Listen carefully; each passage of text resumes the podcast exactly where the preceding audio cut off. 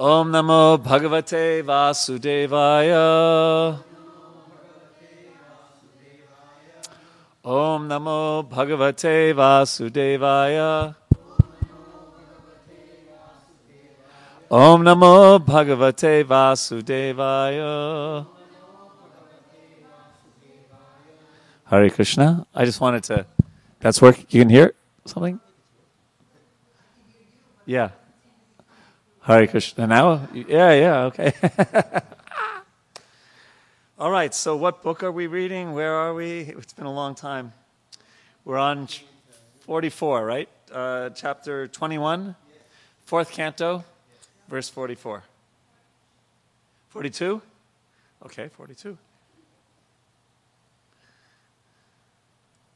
Well, 44 is the next one with the purport, right?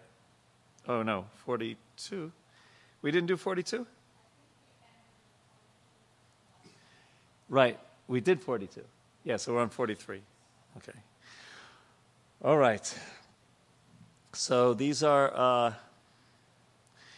the instructions of Maharaj Prithu to his citizens. Is that right? Okay. O respectable personalities present here, I beg the blessings of all of you that I may perpetually carry on my crown the dust of the lotus feet of such Brahmanas and Vaishnavas until the end of my life. He who can carry such dust on his head is very soon relieved of all the reactions which arise from sinful life, and eventually he develops all good and desirable qualities. So, talking about the importance of devotee association here, right? Whoever acquires the Brahminical qualification, text 44, whose only wealth is good behavior. That's an interesting uh, definition of wealth. Who is grateful, who takes shelter of experienced persons, gets all the opulence of the world. I therefore wish that the Supreme Personality of Godhead and his associates be pleased with the Brahmana class, with the cows, and with me.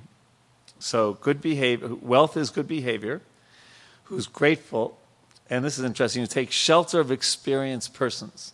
Now, generally, that means taking shelter of uh, people who've been around the world a little longer and have experience but not necessarily so. One can, like the uh, four Kumars, of course, they were the oldest on one hand, and then they were like children. And Prabhupada says that uh, Lord Chaitanya was on this planet how many years? 48? Right? And Sankaracharya, 32 years? Something like that, right? Yeah. So it's not necessarily the amount of gray hairs that someone has that makes someone experienced. For example, we don't know what kind of amazing advancement they made in a previous life, right? For example. So uh, it's, not, it's not only age, although part of our culture is to respect elders. That's true. But that doesn't mean we disrespect people who are younger but who are wise. Right? So Nandamukhi, you're younger, but you're wise, so we have to respect you. so uh, in Prabhupada's purport, we talked about gratitude uh, the last time we had a class, but we'll read a little bit about it here. First of all, let me. Timirandasya Shalakaya Chakshurun Militam Yena Tasmai Shri Gurave Namaha Shri Chaitanya Manobishtam Stapitam Yena Bhutale Swayam Rupa Kadamayam Dadati Swapadantikam. Prabhupada writes, A devotee acquires all the good qualities of the demigods. What's that verse? Yes, Yasti Bhaktir Bhagavatya Kinchana. Sarvaya Gunas Tatra Samasate. He is Guna Yama, Yama, Yanam, the reservoir of all good qualities. His only asset is good behavior, and he is grateful. Gratitude for the mercy of the Supreme Personality of Godhead is one of the qualities of Brahmanas and Vaishnavas. Okay, so let's go around the room real quickly and say one thing that we're grateful for. Rambaru, what's one thing you're grateful for? For Ra- Thank you very much. Rajit? Grateful for devotees? Okay, you just showed up. Grateful for? Srimad Bhagavatam and all the scriptures? You can repeat one if somebody stole yours. Holy name? Grateful everyone's association. Grateful to hear these lessons in this class. Grateful for the prasadam. There's an honest man. For? Sri Lord Krishna?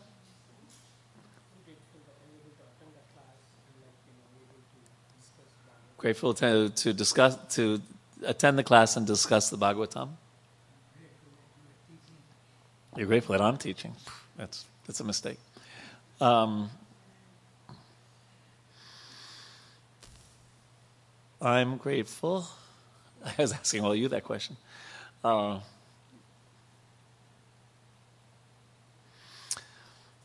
for all the arrangements Krishna makes to try to bring us back to Him. Someone in the back, what are you grateful for?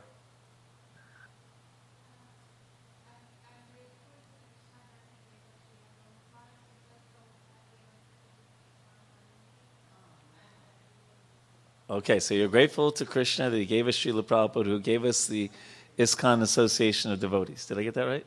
Okay. Everyone should feel grateful to the Supreme Personality of Godhead because he is maintaining all living entities and is supplying all the necessities. What's that verse? Somebody? Just say it out loud. Yes.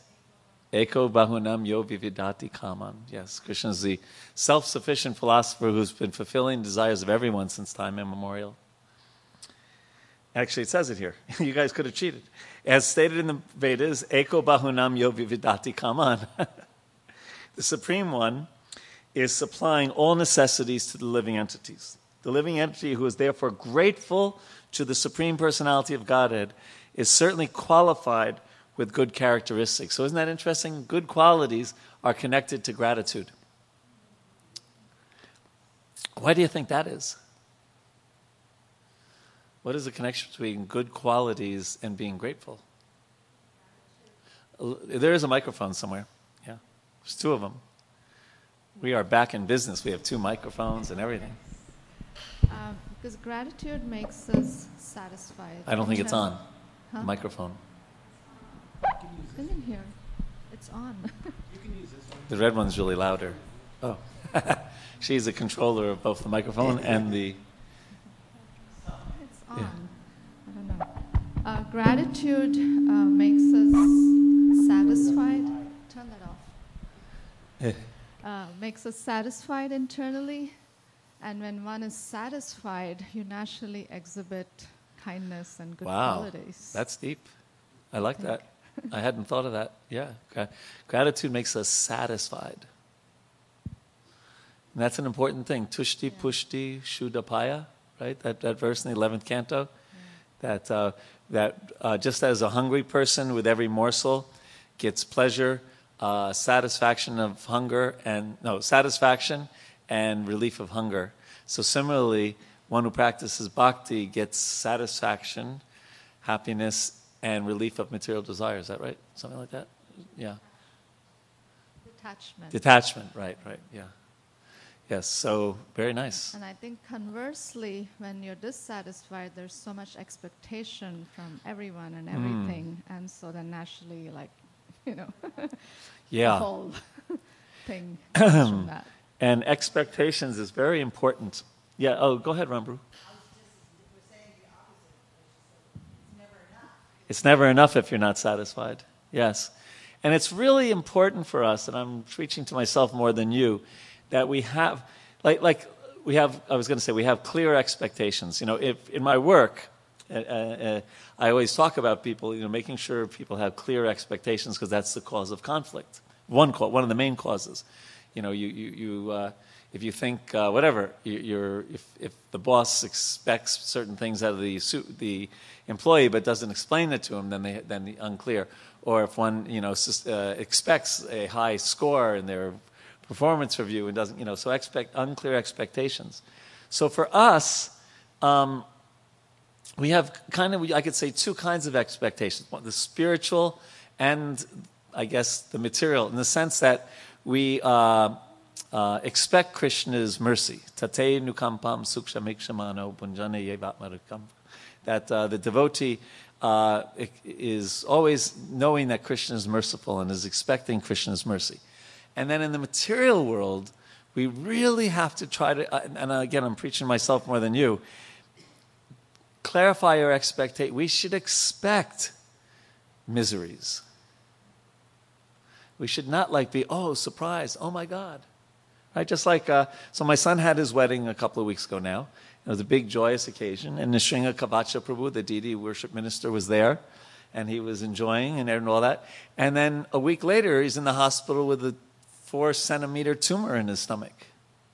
And, you know, if they hadn't gotten to him to the hospital and, you know, if they had gotten to him an hour later, finished. So now devotees are doing a GoFundMe so that he can have an operation and all this. But, you know, he was enjoying and having the lasagna and all that, and, you know, the joyous occasion. And then, so, but we, but um, it's, it's, it's so hard in one sense because really when we hear this, we're exercising our intelligence, right? Yes, the material world is a place of suffering.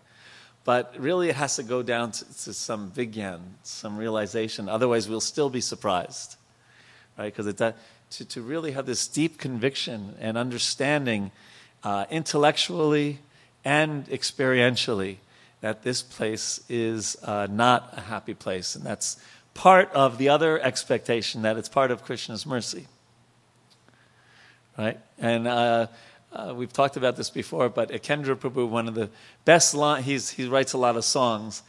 and when one of his best lines in one of his songs is he talks about all the miseries in the material world. And then the chorus is, and then it lets up a little, it only lets up a little, and when it lets up a little, I think I like it here.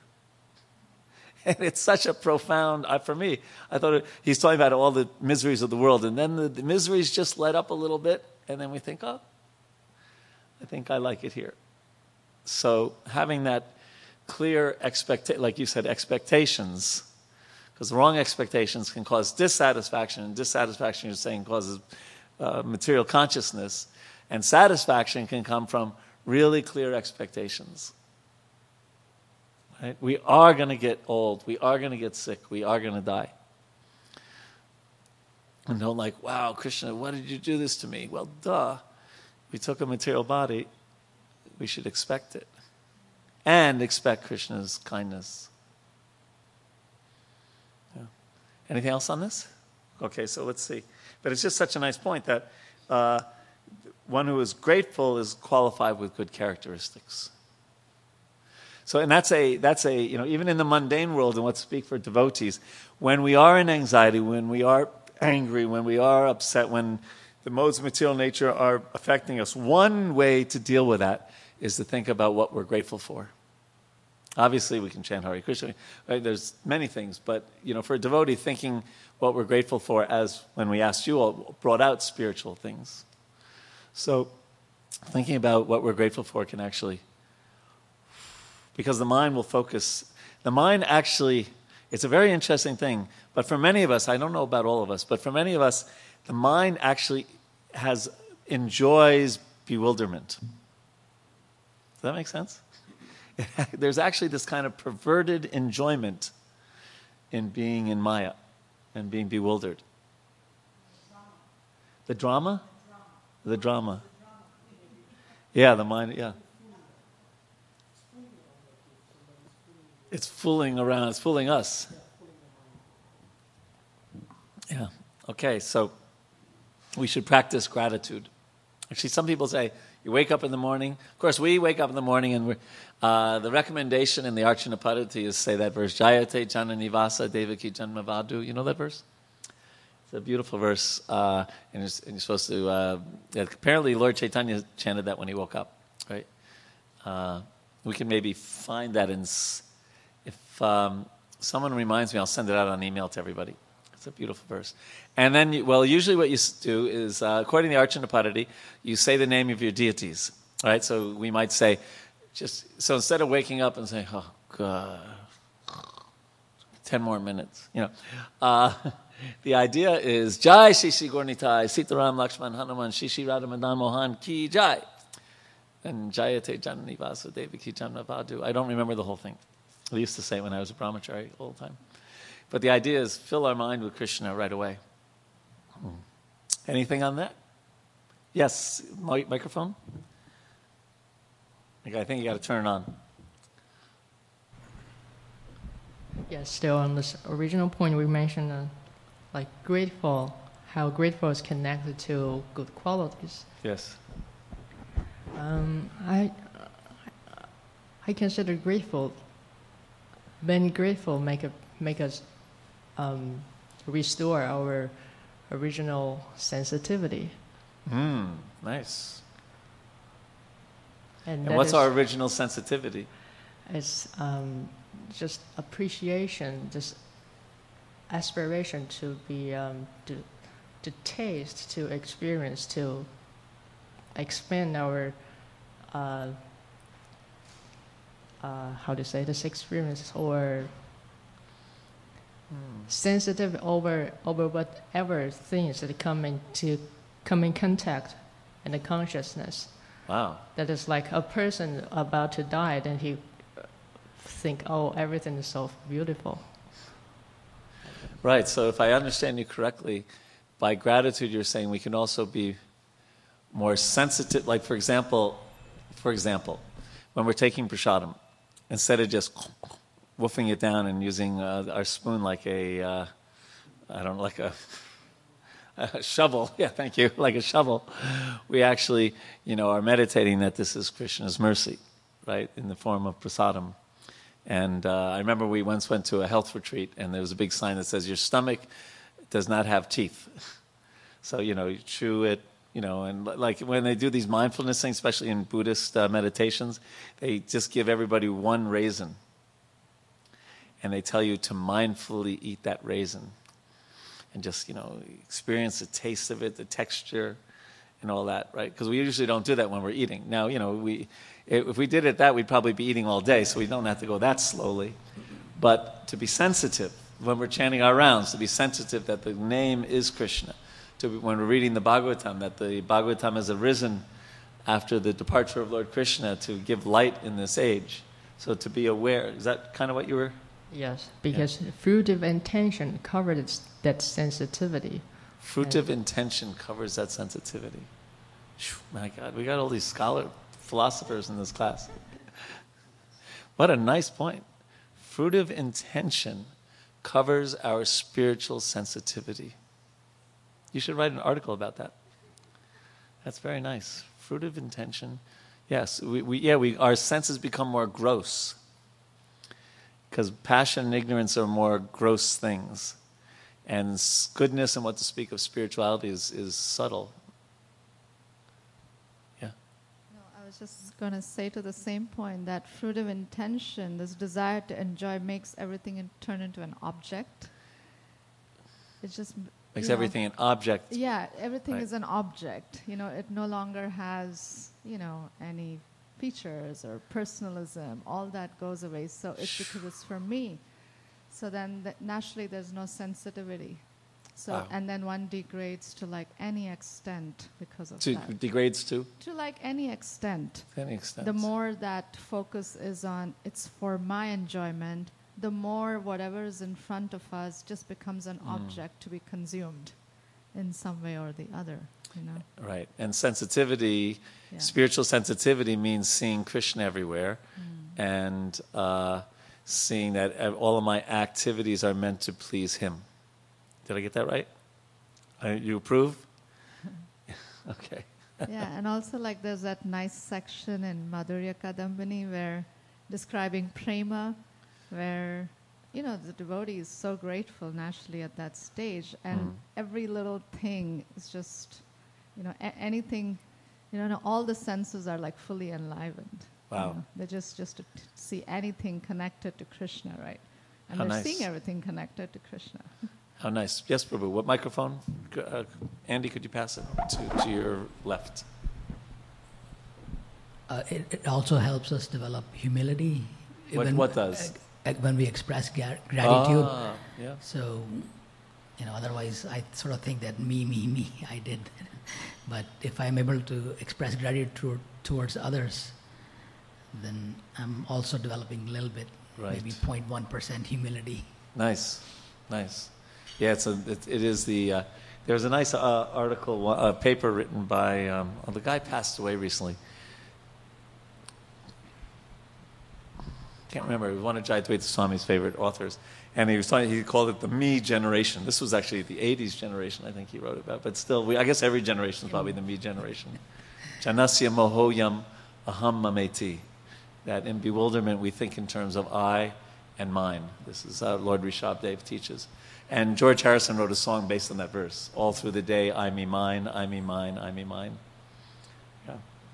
The great sage Maitreya said, after hearing King Prithu speak so nicely, all the demigods, the denizens of Prit- Pitriloka, the brahmanas, and the saintly persons present at the meeting congratulated him by expressing their goodwill. They all declared that the Vedic conclusion that one can conquer the heavenly planets by the action of a putra, or son, was fulfilled, for the most sinful Vena, who had been killed by the curse of the Brahmanas, was now delivered from the darkest region of hellish life by his son, Maharaj Prithu. So even bad old Vena got a good uh, ending by the mercy of his son.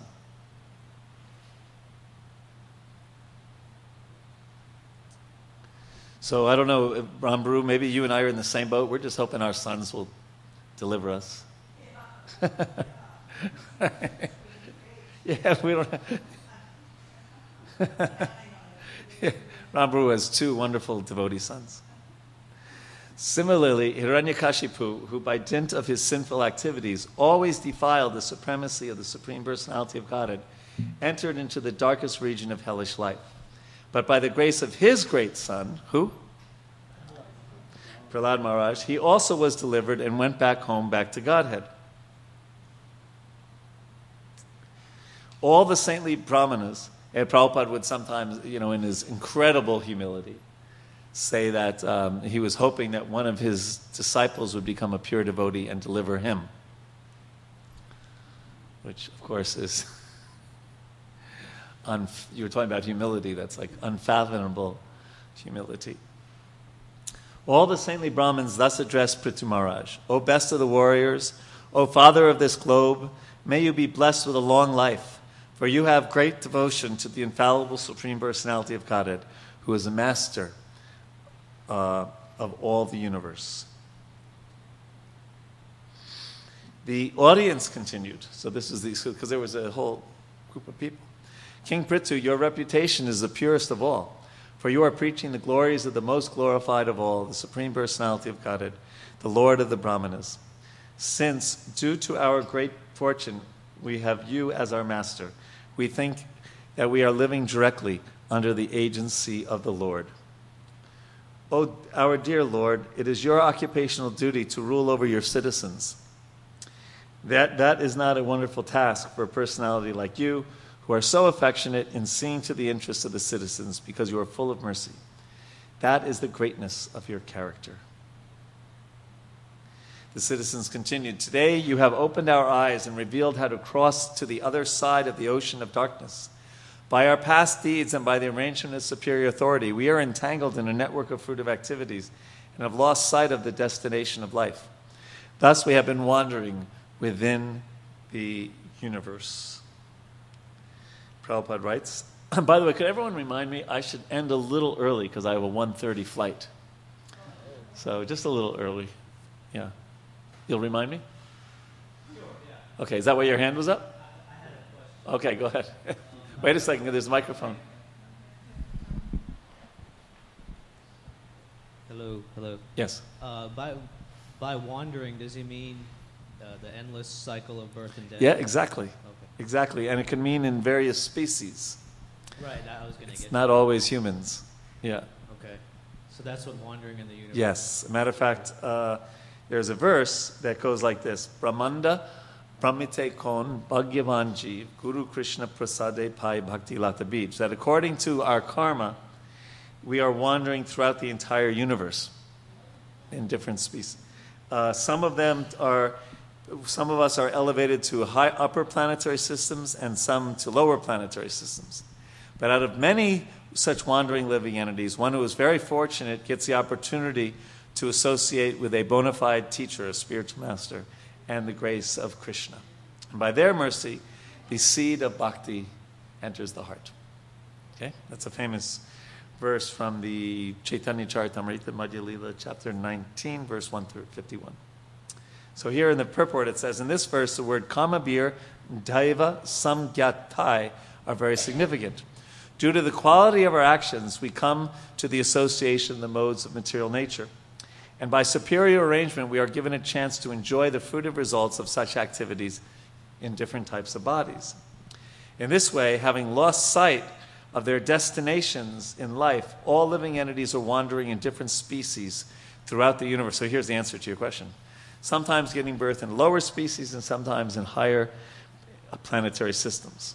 Thus, we are all wandering since time immemorial.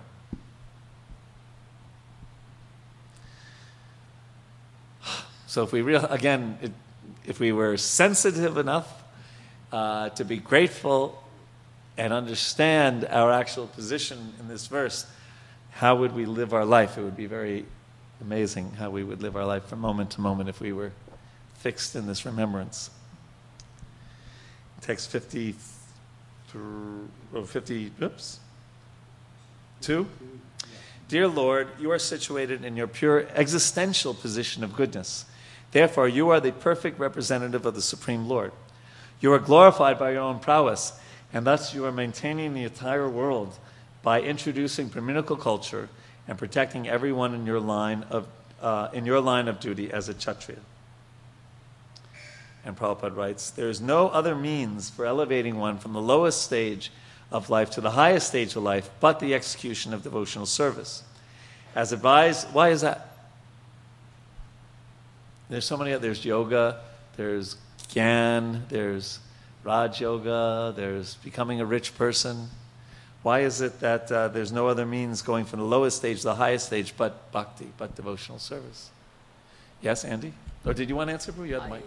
I was going to just say that uh, bhakti yoga uh, creates this. Uh, it, it, makes you think that you're a servant of Krishna, whereas other processes, there may be some ego that will not be let go of. Okay. You know, like for example, Gyan yoga, you can become very proud of your knowledge, and uh, you know, in the like hatha yoga, you can have the mechanical means, and you may think I can just on my mechanical prowess, I can get to the Vaikuntha lokas and so, right. but but in, in bhakti you sort of depend on Krishna and you. Ah, now you see, you, you, now you came up with the second point, depending so, on Krishna. So, so, like you know, you, you say to yourself, in like maybe in a very very small portion, saying I'm your servant. Right. Okay. Andy, did you want to add to that? Well, I was just going to give the easy answer, which is we're in Kali Yuga. So to get out from under that, uh, what I've learned Is that an easy answer? You need Okay. bhakti. All right. Did you have you had your hand up? You're going to add something in the back? Uh, yeah, maybe. Recognizing the personal feature of the of Lord Krishna Okay. is different from um, accepting an impersonal feature. And I just recently read. I, I know I'm on uh, Canto One, but it talks about the uh, detachment and knowledge. How together, that's different from having one or the other. Very good. Very good. Yes. So my thought is like um, uh, Bhakti Yoga is the purely meant for Kali Yuga, and this is like you know Nama Sankirtan is the only way that we can you know Okay. uh, we can uh, com- we can reach, we can get back to the Godhead, the easiest way uh, that was prescribed for this particular yoga. All right. Any of the ladies? If it's been all men answer to this question. Yes, Nandimuki. Uh, just uh, similar to the same uh, in the same spirit, because Bhakti Yoga actually changes the meaning and purpose of life.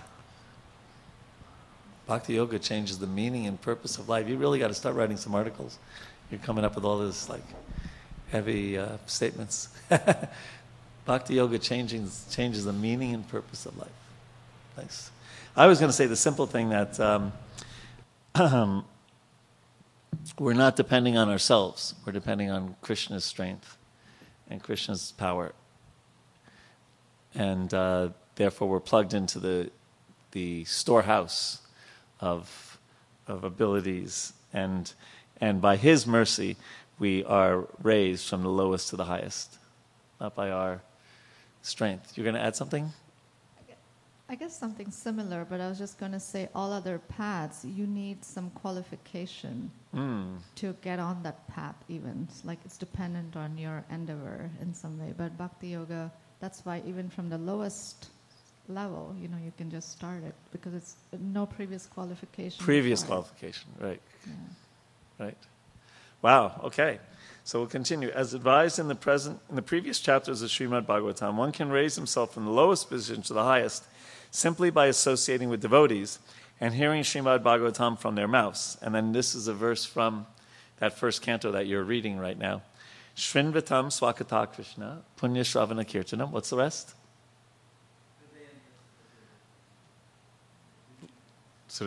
Very good. So, in the gradual cleansing process, one is relieved of the influence of passion and ignorance and is situated on the platform of goodness. The result of association with the qualities of passion and ignorance is that one becomes lusty and greedy. When one is elevated to the platform of goodness, he is, here's that word, Nandamukhi, he is satisfied in any condition of life and without lust and greed. This mentality indicates one situated on the platform of goodness. One has to transcend this goodness and raise himself to the pure goodness called Vishuddha Sattva, or the advanced stage of goodness. In the advanced stage of goodness, one can become Krishna conscious. Hmm. So, again, if we're satisfied, we, well, when we, well, this is interesting. So here it says when you're in the mode of goodness, then you become satisfied. So that's uh, uh, interesting juxtaposition. All right. Anything else on this chapter? Because that's the last chap- that last verse of the chapter. All right. So then, moving on. The great sage Maitreya said, chapter 22, when the citizens were thus praying to the most powerful King Prithu, the four Kumaras, who were as bright as the sun, arrived on the spot. So yeah, they really seem to show up. Him, them, and Narada Muni, they show up at interesting times. Right? Seeing the glowing effulgence of the four Kumaras, the master of all mystic power, the king and his associates could recognize them as they descended from the sky. So I'm sure, I hope we, if they showed up right now for darshan, that we would recognize them. Right? Wouldn't it be cool if they just came for darshan right now?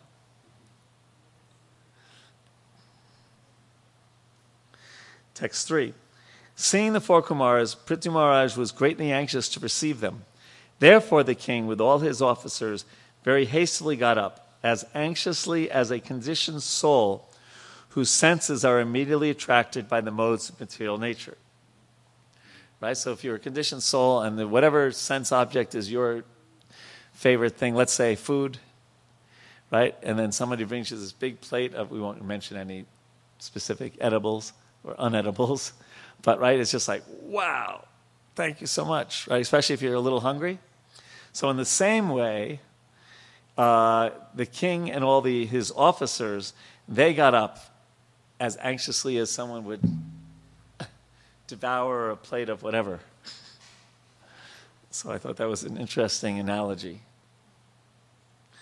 It indicated that the author here understands the nature the power of the modes of material nature to attract us very instantaneously to things.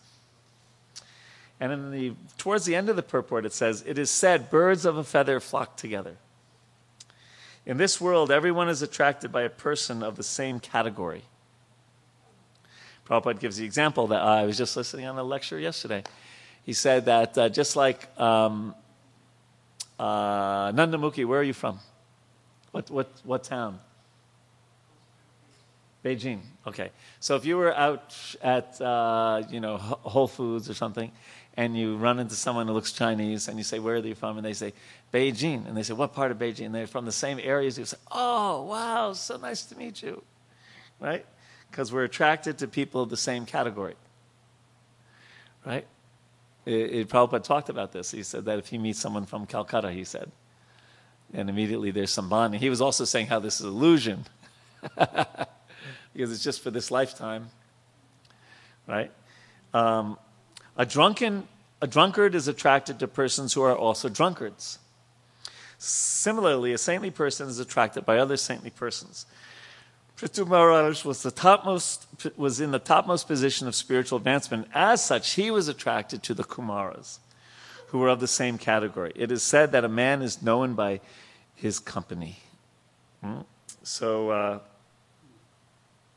in one place, Shastra says, Our only happiness should be in the opportunity for Swajatiya Snigha Asaya Shadu Sangha, the association of those Vaishnav sadhus who are situated in the goal we want to attain and who are affectionate to us.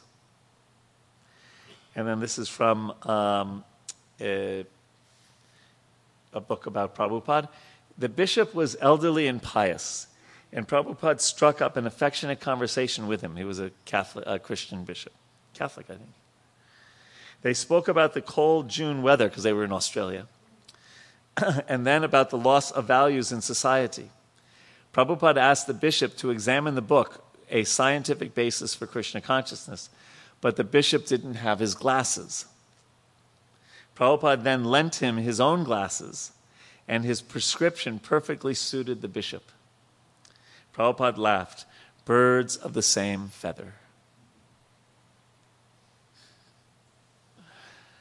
And then in another place, interestingly enough, there were some uh, African American devotees in Cleveland at one time who wanted to start their own center.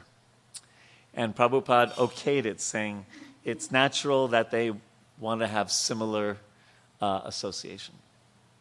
So, of course, we also want diversity in our in our uh, society as well, but at least in that case.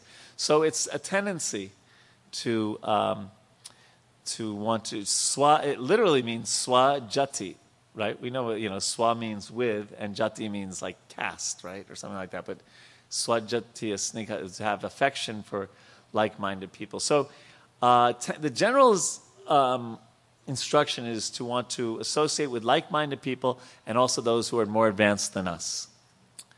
At the same time, in a society like ISKCON, we, we don't want to just do that because it is helpful, especially in trying to think how to spread Krishna consciousness or how to manage the society. It's good to hear uh, different opinions. If, if, as long as we're respectful, you see, there's, there's different opinions can cause a lot of conflict, or different opinions can cause can create a synergy, where you take the best uh, of, of a variety of people, and you leave behind the, you know whatever shortcomings they may have. So it can be it can be it can broaden our horizons, right? Because on the other hand, what is that saying? If every if you only have a hammer, everything looks like a nail, right? So uh, so broadening our horizons is good, and is and then at the same time, it's understandable. And I think we if we think about who our friends are. Like you two are friends, right? I always see you coming together, or maybe you three also, yes. So is that because you don't like each other? No, you like each other, but also you, you probably have similar spiritual aspirations, right? If Nandamukhi said to you, well, let's go out partying on a Friday night, you know, I know a good discotheque. You, you probably, that would be so out of character, it's unbelievable. But anyway, uh, you know, that, then you might not associate so closely, but you have similar spiritual aspirations. So, so it makes it easy to, so even though you have, if you think about the three of you have different backgrounds um, in terms of life before you were devotees or like that. So, swajati is, it's very natural that we do that. But, but so you see, anyway, you see the balance there? Yes. Any thoughts on this? Yes, Andy. You have to turn it on first. I just had a little comment. I was interested that it was looked like it was a passive thing. Because if you look, like when he starts talking about the drunkard, he says a drunkard is attracted to persons. But then in the next sentence, he's saying similarly, a saintly person is attracted by other saintly persons. And then it says, uh, Prithu Maharaj was attracted by the Kumaras. So it's like he was a piece of iron and they were a magnet. He didn't have to do anything just because the way he was, he was like the iron and they were the magnet and they would always attract. I think it works both ways. yeah, Yeah, it's But it not was- either or, yeah. right? But in other words, you don't have to work to be cultivate your attraction. If you this is the way I was thinking. If Right. you achieve a certain thing, then you'll automatically be attracted by these people. Yes. So it works both ways. But like a good test, I always like to joke that a good test is uh, you're going to a doctor's office and you're in the waiting room and there's a Bhagavatam there and a Time magazine. And which one do you pick up? that might be uh, a sobering uh, thought for some of us. Because then there's a choice, right? Yes. But, you know, I think most of us, even if we're not that elevated, we are attracted to saintly qualities. We're attracted to uh, Srila Prabhupada. We're attracted to his representatives who, uh, who carry his mood and mission with them. Right? Like all of us in this room should be uh, attracted to associate with Ram Baru Mataji. She's, uh, she carries the mood of Srila Prabhupada so nicely.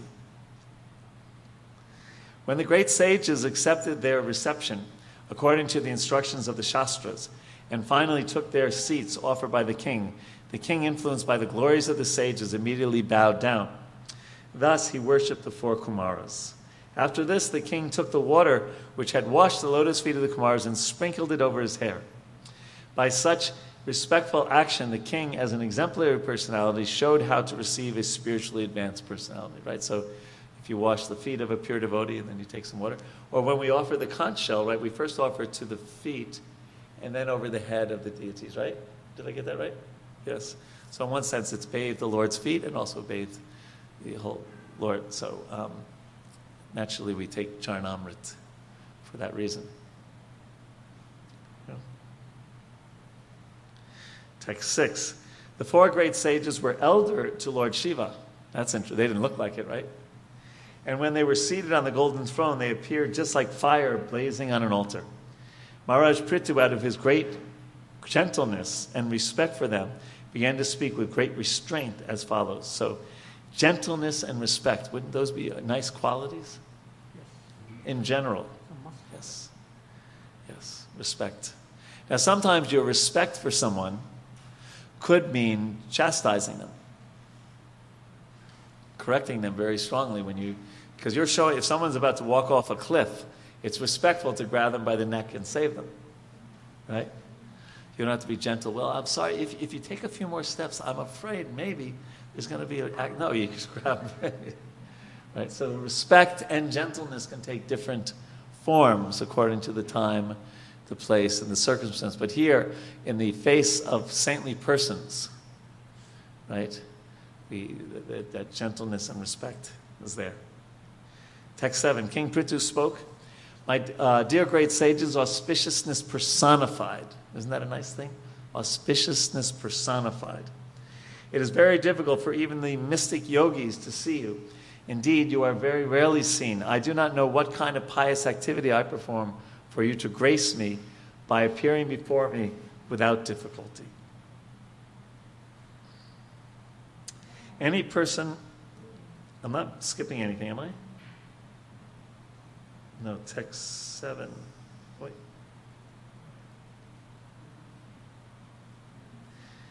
Although, okay, yes, sir. when someone, when something uncommon, this is purport to seven. When something uncommon happens in one's progressive spiritual life, it should be understood to be occurred by agyata sukriti or pious activities beyond one's knowledge.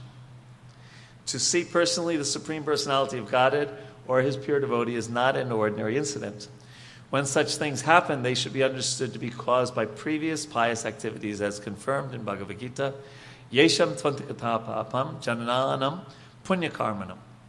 One who is completely freed from all react, uh, resultant actions of sinful activities and who is absorbed only in pious activities can engage in devotional service. Although Maharaj Prithu's life was full of pious activities, he was wondering how his audience with the Kumaras happened. He could not imagine what kind of pious activities he had performed. This is a sign of humility on the part of King Prithu, whose life was so full of pious activities that even Lord Vishnu came to see him and predicted that the Kumaras would also come. Remember, they had, he had predicted that you'd see the four Kumaras, and indeed he did. So, um, this is this purport is actually explaining, in one sense, two different mindsets. And we, we need to have two of them, although we could say, in one sense, one of them is more devotional. Okay? So, yes, we're not disagreeing with Krishna when he says, Yesham Tantakata Papam, right? That, uh, that in general, uh, we've, we've, you know, to have taken up Krishna consciousness, there's every chance that we had somehow performed some bhakti unmutsukriti in a previous life.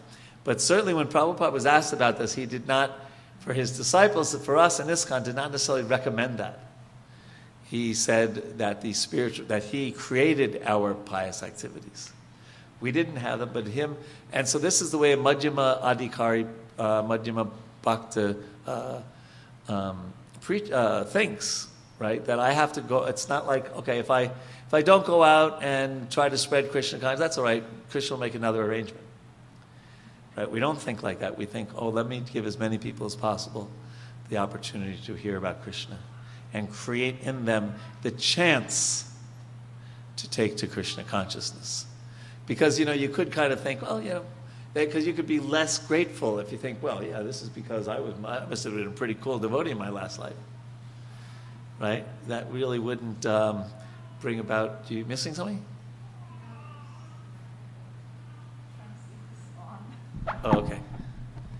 Uh, so that's that's a devotee's attitude, and that's kind of what Prithu Maharaj is hinting at here, right? He's saying, what kind of pious activities could I have performed to have this opportunity? So that's more of a that's more of uh, the appropriate attitude for us. Although we certainly don't disagree with the seventh chapter of the Bhagavad Gita. And another way to look at it is something um, I think I mentioned a couple of weeks ago. It was, a, it was really one of the focu- focuses, foci, of uh, Satyananda Maharaj's uh, presentation in the last Govardhan retreat. And he was talking about Bilva Mangala Thakur, that he had some piety from previous lives, but it only takes, and he said, this is another way for a devotee to look. We had some piety that took us to a certain point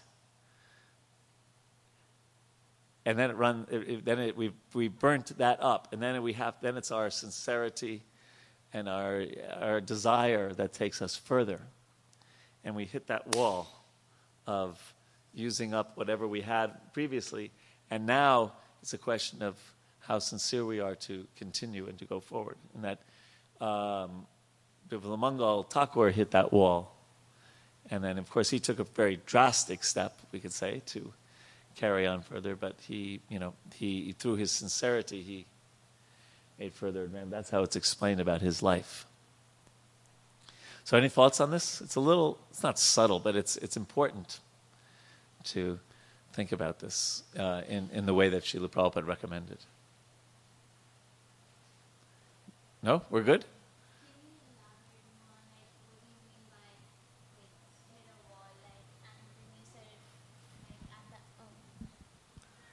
So I was curious about like what you meant, like when you said like hit a wall and kind of like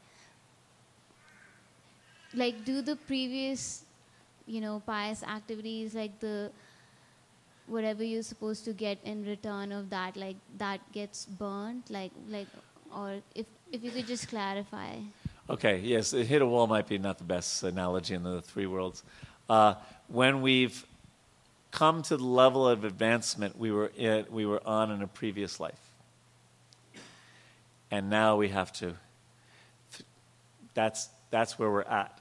And now we have to make further advance. But I, sometimes you could see that. You know, I remember some devotees, I won't mention names, but um, when, you know, when we were in the 70s and uh, they joined, and like the second they joined, they like did things like put on tilak perfectly. And when I was a new bhakti, my tilak was like all over my face, you know. Couldn't, you know. And there were certain things that just you could see. It, it just seemed like, you know, from my point of view, they were just like, right. They came in touch with the devotee, and it was just like a lighting a match to dry grass or something like that. But another way to look at it, and this might be a different analogy, and I'm not sure if it works, but I was thinking about it as you were talking, is let's say you were a uh, a trust fund person where you had some, you got an inheritance from your family, but you decided not to work. So you use it up, use it up, use it up until it's zero.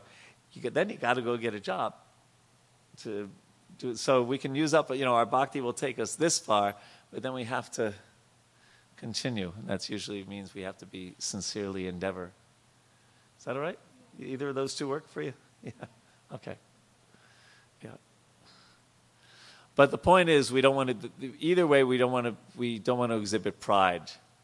I say, yeah, well, I became a devotee because I must have been really rocking in my last life. You know, as a bhakta. What's that? Okay. Thank you. Oh no, I don't think. I was thinking maybe ten two or something like that, a quarter two. Yeah. Thank you. Um, Nice point, though, right? Important point to, uh, you know, because it ties in with the gratitude thing that we talked about, gratitude thing, the gratitude point that we talked about earlier. Any person upon whom the Brahmanas and Vaishnavas are pleased can achieve anything which is very rare to obtain in this world as well as after death. That's an important point, isn't it? Not only that, but one who also achieves the favor of the auspicious Lord Shiva and Lord Vishnu, who accompany the Brahmins and Vaishnavas. Maharaj continued, although you are traveling in all planetary systems, people cannot know you just as they cannot know the Supersoul, although he is within everyone's heart as the witness of everything. Even Lord Brahma and Lord Shiva cannot understand the Supersoul. Um, so Prabhupada writes, in the beginning of the Srimad Bhagavatam it is said, Muyanti Yat Suraya. Great demigods like Lord Brahma, Lord Shiva, Indra, and Chandra are sometimes bewildered, trying to understand the Supreme Personality of Godhead. It so happened that when Krishna was present on this planet, Lord Brahma and King Indra also mistook him, right? Of course, part of Leela, but yes. And what to speak of great yogis or gyanis who conclude that the absolute truth, the personality of God, it is impersonal. In the same way, great personalities and Vaishnavas like the four Kumaras are also invisible to ordinary persons, although they are traveling all over the universe in different planetary systems. Now, here's the point I wanted to make. When Sanatan Goswami went to see Lord Sri Chaitanya Mahaprabhu, he could not be recognized by Chandrasekhar Acharya, right? And remember that story?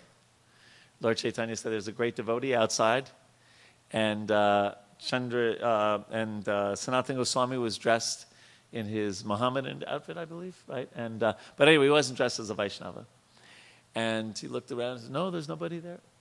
And Lord Chaitanya basically said, "Look again." Right. So we um, we can't just necessarily judge a book by its cover. Right. And there's many examples of this in the scriptures was it Pundarik Vidyanidhi? Right? And who did, uh, who was sent to go see Pundarik Vidyanidhi? Gadadhar Pandit, yes. And uh, he said, oh, looks like a uh, dollar and cent person, right? You know, it's just, he's just reclining on this big seat and people are dropping grapes into his mouth. And uh, then someone uh, was it Lord Chaitanya or one of the someone said recite one of the verses from the Bhagavatam. And when Gadadhar Pandit did that, then Pundarik Vidyanidhi went into ecstasy. And so we can't always uh, uh, judge, uh, yeah, a book by its cover. We sometimes tend to judge people by the way they dress, the kind of car they drive, how uh, much education they may have in this world, how many degrees they have, or how much money they have, or some things like this. But um, the, in, in examining the 26 qualities of a Vaishnava, um,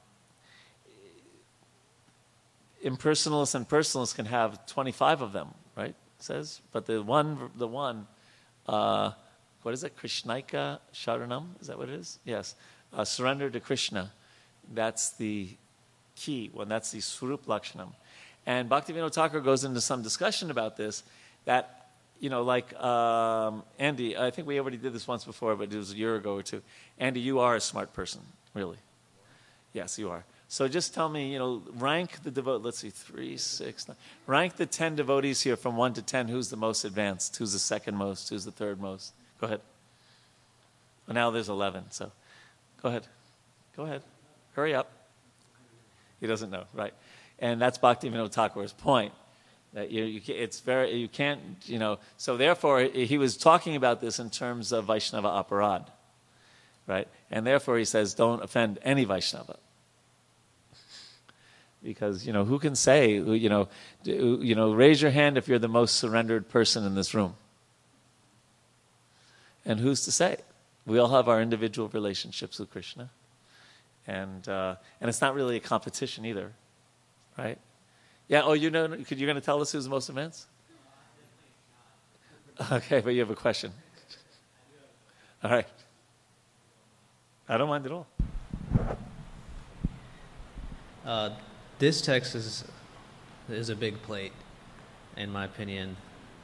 Um, when it says people cannot know you, what do you? So I, I got a gist of that. You what is it? What is it says here? Although you're traveling in all planetary systems, people cannot know you, just as they cannot know. What does that mean? People cannot know you. Oh yeah. So that, thank you for that, and that has to be taken in context, right? Because okay.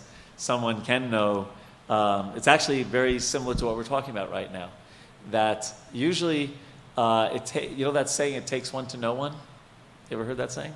Absolutely. Yeah. yeah. So it's a little bit like that. As we are, uh, as someone is a devotee, they can more easily recognize someone else who's a devotee.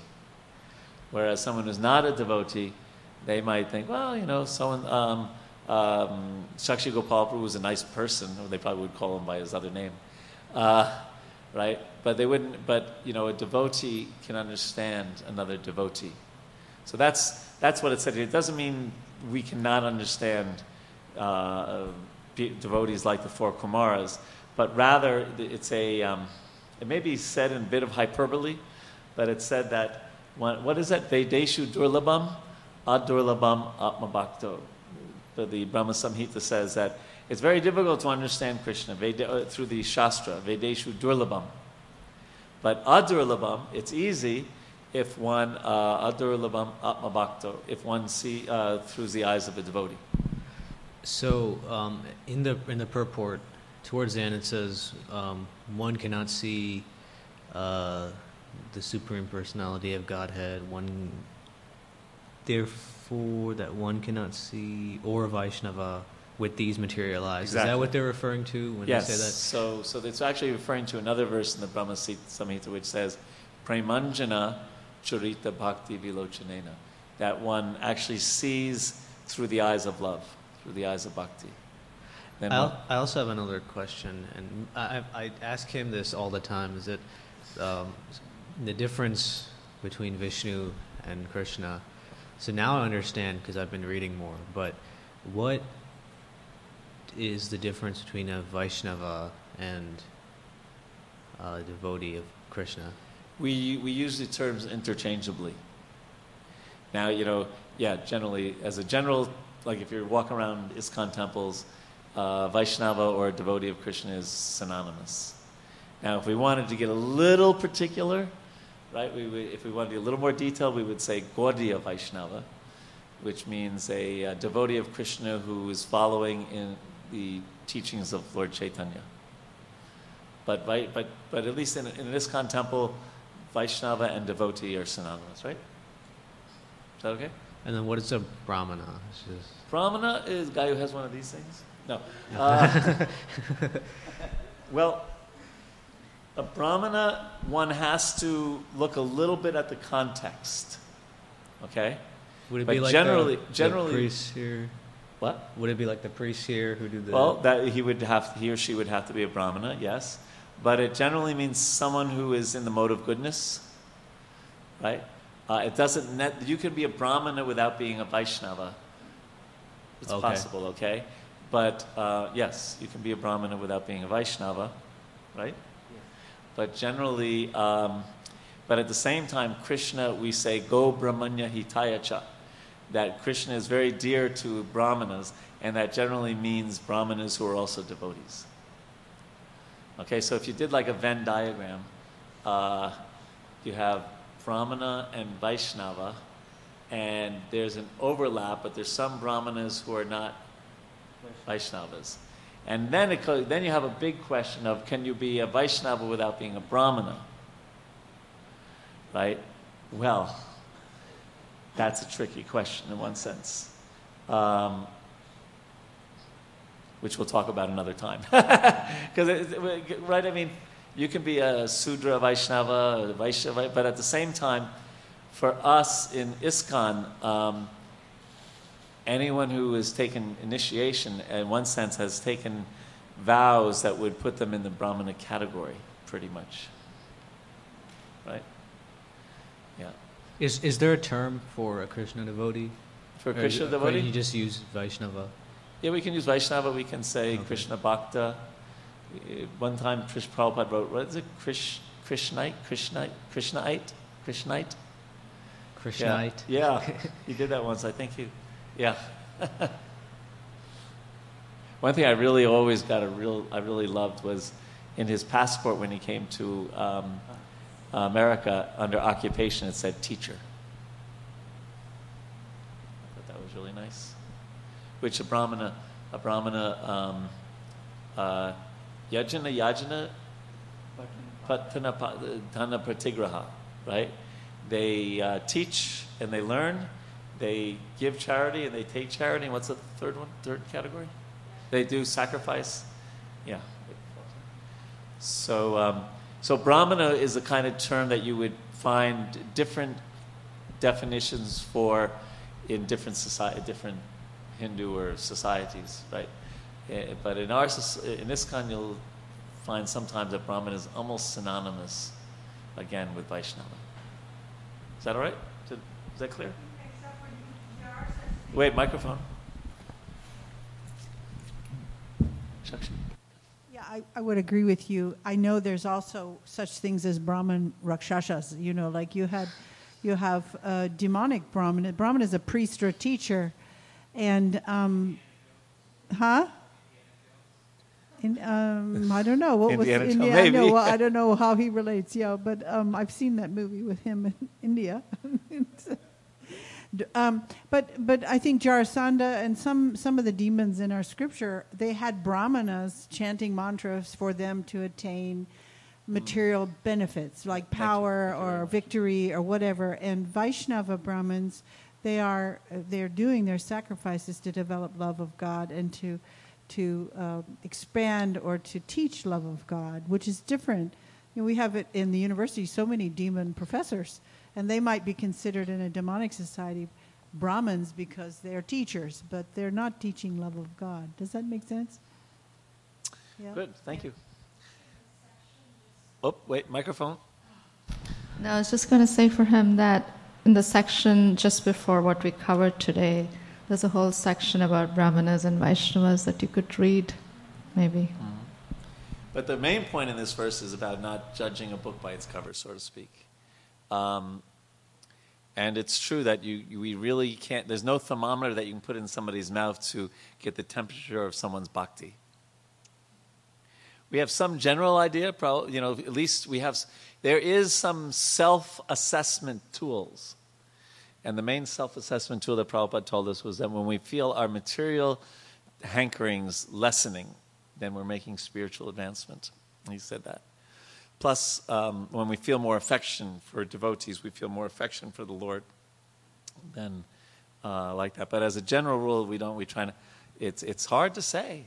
And uh, uh, Uh, the only time I would say that, that it would make sense to so-called judge or discern is if you're trying to find a bona fide spiritual master, then you really do have to decide whether they are guru shastra and so they're speaking according to the conclusions Oh, of sure. shastra, which is different than what you're saying. But uh, for the sake of his his understanding, as we're talking about Right. it, uh, that that's But even and even then, it might not be their external appearance. yeah, that's true. Or That something like true. that. that, Absolutely, uh, yeah. Or even a uh, a position in, in, in, an organization, Yeah, that is true. right? Yeah. mhm. It's uh, ye Krish, ye Krishna Tattva Veda Se Guru Hai. One who actually knows the Krishna Tattva yeah. I, a guru. I think Kiva Mir- Yeah. I think Mirabai's guru was a shoemaker. Uh, he Yeah. dealt in leather goods or something, but he had love of God, so that would not be highly rec- recognized. So. Lord Chaitanya said Kiva Vipra, which means like a brahmana. Uh, Kiva Vipra Kiva Nyasi, a renunciate. Uh, Sudra Kena Yor, or one who's not who's a Sudra, you know, not a Brahmin, Vaishya, or uh, Ye Krishna Tattva Veda, say Guru Hoy. But one who knows about Krishna is a, is a real teacher. So I, th- I think that's important because um, uh, we, we it, it kind of goes back to that point about remember right in the very beginning we talked about young people can also be experienced, right? So we do naturally have we should naturally have uh, proper almost like I say official, but official in a, in a nice way. Official respect for people who have um, uh, positions in our in our ISKCON society as GBCs, temple pre- well, temple, this temple president you don't have to respect. Uh, I don't have to respect. no, I'm joking. temple presidents, GBCs, you know, things like that, sannyasis, uh, people who are spiritual masters, things like that. We nat- uh, um, that's there. And interestingly enough, I don't know what Prabhupada would say about the present situation, but uh, there are statements in Shastra that you are re- to respect the king or a person who's in a manage, uh, in a governmental position, because somehow or other, Krishna's put them there, or or they at least they've gotten. I don't know if you can't blame Krishna for Donald Trump, but uh, you know, they, they've they've attained that somehow or other, you know, um, uh, like that. But uh, but they're who we give our heart to. That's uh, that's someone who's really we just feel that connection. That is someone who's really helping us in our Krishna consciousness. Okay. I know I'm okay. So I, I thought maybe one more verse. Anyway, one more. Let me see. What's the next one? Uh, okay, we'll go up to text 11. A person who is not very rich and is attached to family life becomes highly glorified when saintly persons are present in his home. The master and servants who are engaged in offering the exalted visitors water, a sitting place, and paraphernalia for reception are glorified, and the home itself is also glorified. Uh, on the contrary, even though full of all opulence and material prosperity, any householder's house where the devotees of the Lord are never allowed to come in, where there is no water for washing their feet, is to be considered a tree in which all venomous serpents live. So people know this in India, and that's why you have to be careful about not overeating, because if you're if you are seen as some kind of uh, devotee, everyone knows that they want to have you at their house to eat because they gain pious credits by doing so. And if you're in Gujarat, then you're really going to be very ill very quickly because they feed you so much. no, but everyone, but people understand this, right? Uh, and it is true, you know. And, and of course, I think I told you this before. Mukunda Maharaj, when he lived here, he would go out every night to people's homes. He made so many, many of the de- senior devotees in our community are because he went to their homes, uh, like Loka and Vidarbha and other devotees like that. You also, yes. And and what did he tell you that you could cook for him? Nothing. he had milk and fruit, right? Milk and fruit. So, but so he, so look, because of because of serving Mukunda Maharaj, we have these great devotees here, and so many others. And he would just go out there every night, and he wouldn't stay late either, right? Right? No, he was very strict. But uh, it's a wonderful reciprocation as as grihastas. Uh, the last point I'll make is so we had uh, at our at the, my son's wedding, um, we um, my my wife's family and my family were non not non devotee families, you could say, very nice people. And so they noticed that during the uh, ceremony, there are a number of times when when uh, Prabhu, who was the priest, um, would say things like, you know, may you be blessed with great wealth and things like that, right? And at the end, and at the end, you know, everyone loved the ceremony, but they were wondering about that.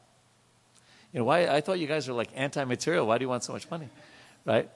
And so one one way I explained it is, well, in the traditional society, uh, only those who are married make money, and they're supposed to maintain the rest of society, all the other orders. So it is, we do want the grihastas to be wealthy. They can maintain this temple, they can build a new temple, they can take care of the sadhus, they can take care of people when they're ill. You know, the, the grihastas are the ones that are, so it was, it's good for them to be prosperous in that sense, if it's Krishna's will, if it's their karma, and then to give that in charity to the rest of society. And uh, I remember my, my um, in laws were going, oh, I, I can dig that. Right? They could see it wasn't just, you know, so you can drive a Lexus or something like that. But uh, do you drive a Lexus? Oh, I thought you smiling. All right. Uh, no, she has a Mercedes. I'm just joking. Um, so, so this is something. Again, we could talk at another time, but this is the householder's duty, right?